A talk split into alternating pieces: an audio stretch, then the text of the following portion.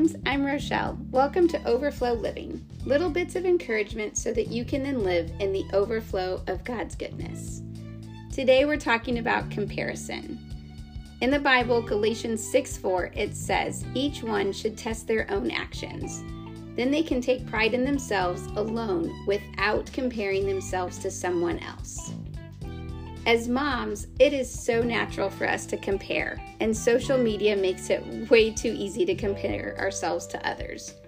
Here's a list of common comparisons. Children's growth and hitting milestones, what our children do and their accomplishments, what our children eat, what time they go to bed, what do they read, what do they watch on TV, how we discipline, what we let our children do and don't do, when they get a phone, when do they get a car, how late do they stay out, other moms' time and what they can accomplish, other moms' clothes, their energy, the career, and if they stay at home. The list can go on and on, but I am here to encourage you to stop comparing. Yes, it is always nice to get advice from other moms about how they handled certain situations and ask moms what their children are doing, so don't hear me wrong. But when you are internally asking these questions and it is making you feel bad about your situation, that is when the enemy is trying to speak lies to you. The Bible says, Take pride in yourself alone without comparing to someone else. I think one of the biggest lies that the enemy attacks us with is time. We see other moms get so much done and do so many things, and we wonder how they have time to do it all. But let me tell you a little secret they don't. What you see on social media or on a Sunday morning is only a snippet of their life. Maybe they're in a different season as you. Maybe they have help. Maybe they have different work home life balance than you. The possibilities are endless.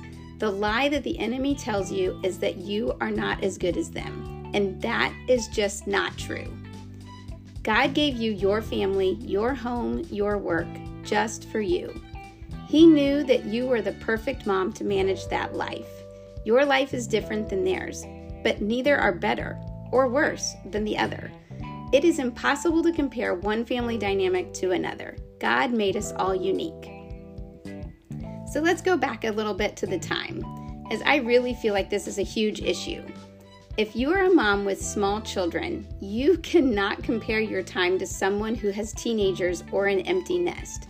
Their time is allocated very differently in this season, and speaking from experience, the mom of teenagers, we are looking at the hours you have have after bedtime and wishing that we had those hours back when they are waiting for their teens to come home between 9 and 10 o'clock at night.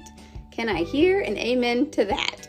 I was just talking to a friend the other day and I thought, oh, it was so nice when the kids were little and they were in bed by 7 7:30. anyway, as I regress, we all wish we had more time somewhere. But we need to accept the seasons we are in, be content, and be stewards of the time we have in that season. Don't let the enemy trick you into thinking you need to do more because someone else does more. That's ridiculous. Do the things that God has called you to do in your current season and say no to the things that you can wait for for a different season. Embrace the no, not at this time. It will give you freedom.